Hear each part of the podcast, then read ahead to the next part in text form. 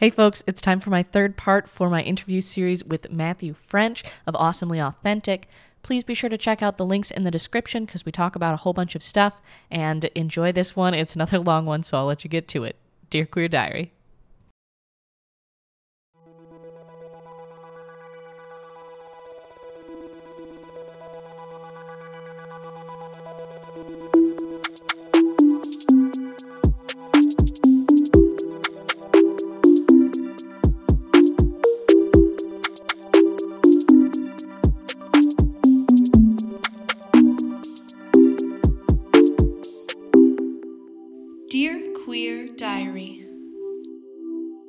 Uh, well, let's switch over topics now that we've covered something uh, a little bit more serious and talk a bit more about the secondary side of uh, what you what you do uh, with college and career.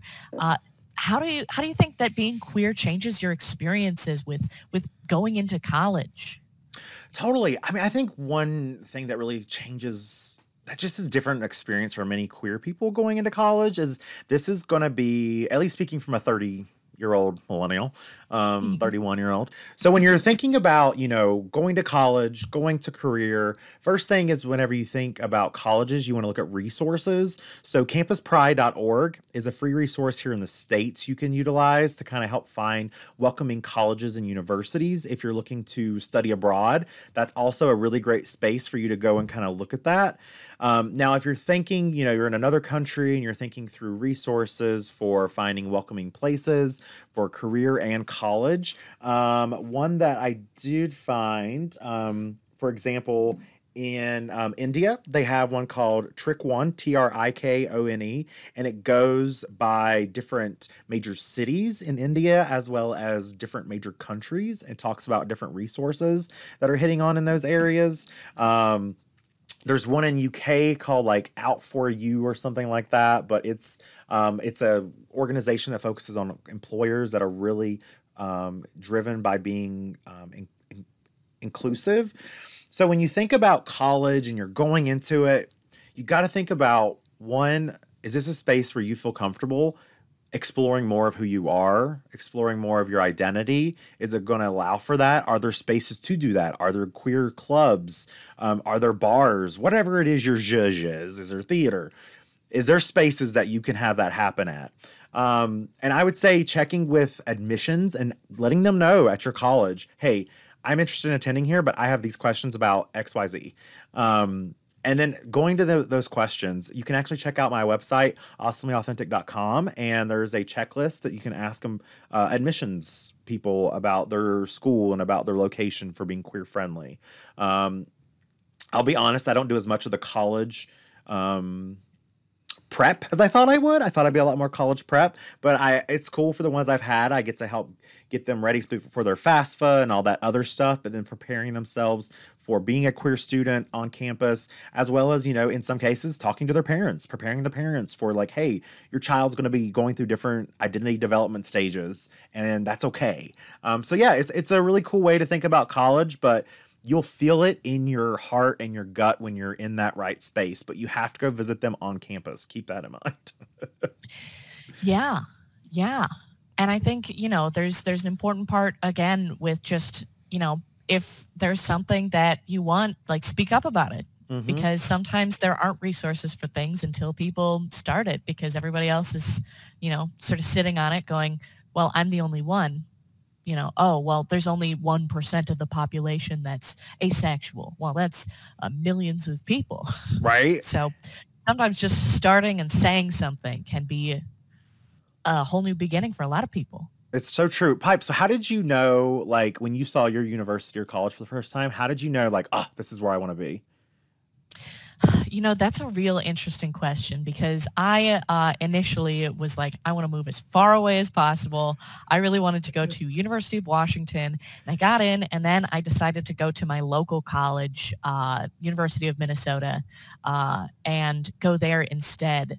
And that was that was interesting in a lot of ways. You know, I think there were a lot of factors in that, but I really did grow a lot in in my time uh, as a queer person there. For one thing, my social life was just a mess with bisexuals. just bisexuals everywhere. I was like, I'm bisexual. And anybody I ever told that to was pretty much like, yeah, me too. uh, so that was super helpful. But it was the one thing that I wish I could have done is, you know, e- even in my time, which, you know, was not, I mean, it was a while ago since I went to college, but uh, it it wasn't that long in the grand scheme of things. You know, there was still so much restriction on, so much stigma.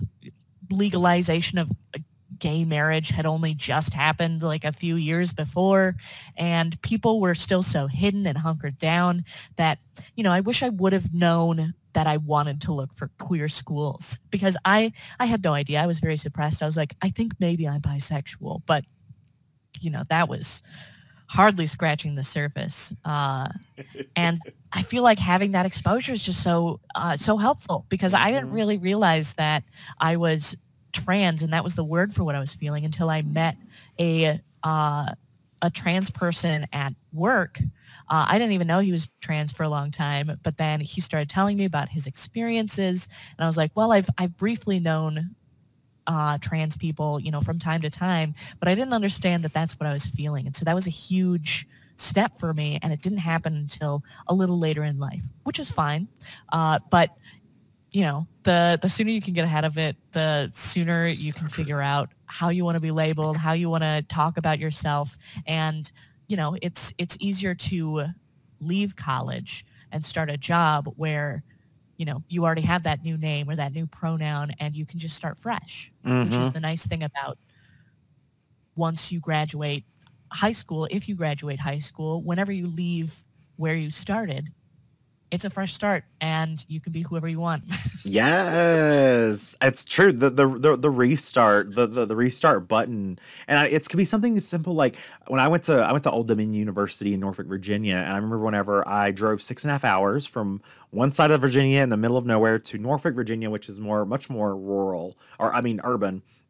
Um, I saw a rainbow paw print because they're thing is the Monarchs. It's a lion, and I saw a rainbow paw print painted for one of the student orgs, and that little rainbow paw print was like, "Oh, I'm here. I'm staying here. I like the way it feels." There's something gay on the floor. I'm coming. Like I'm.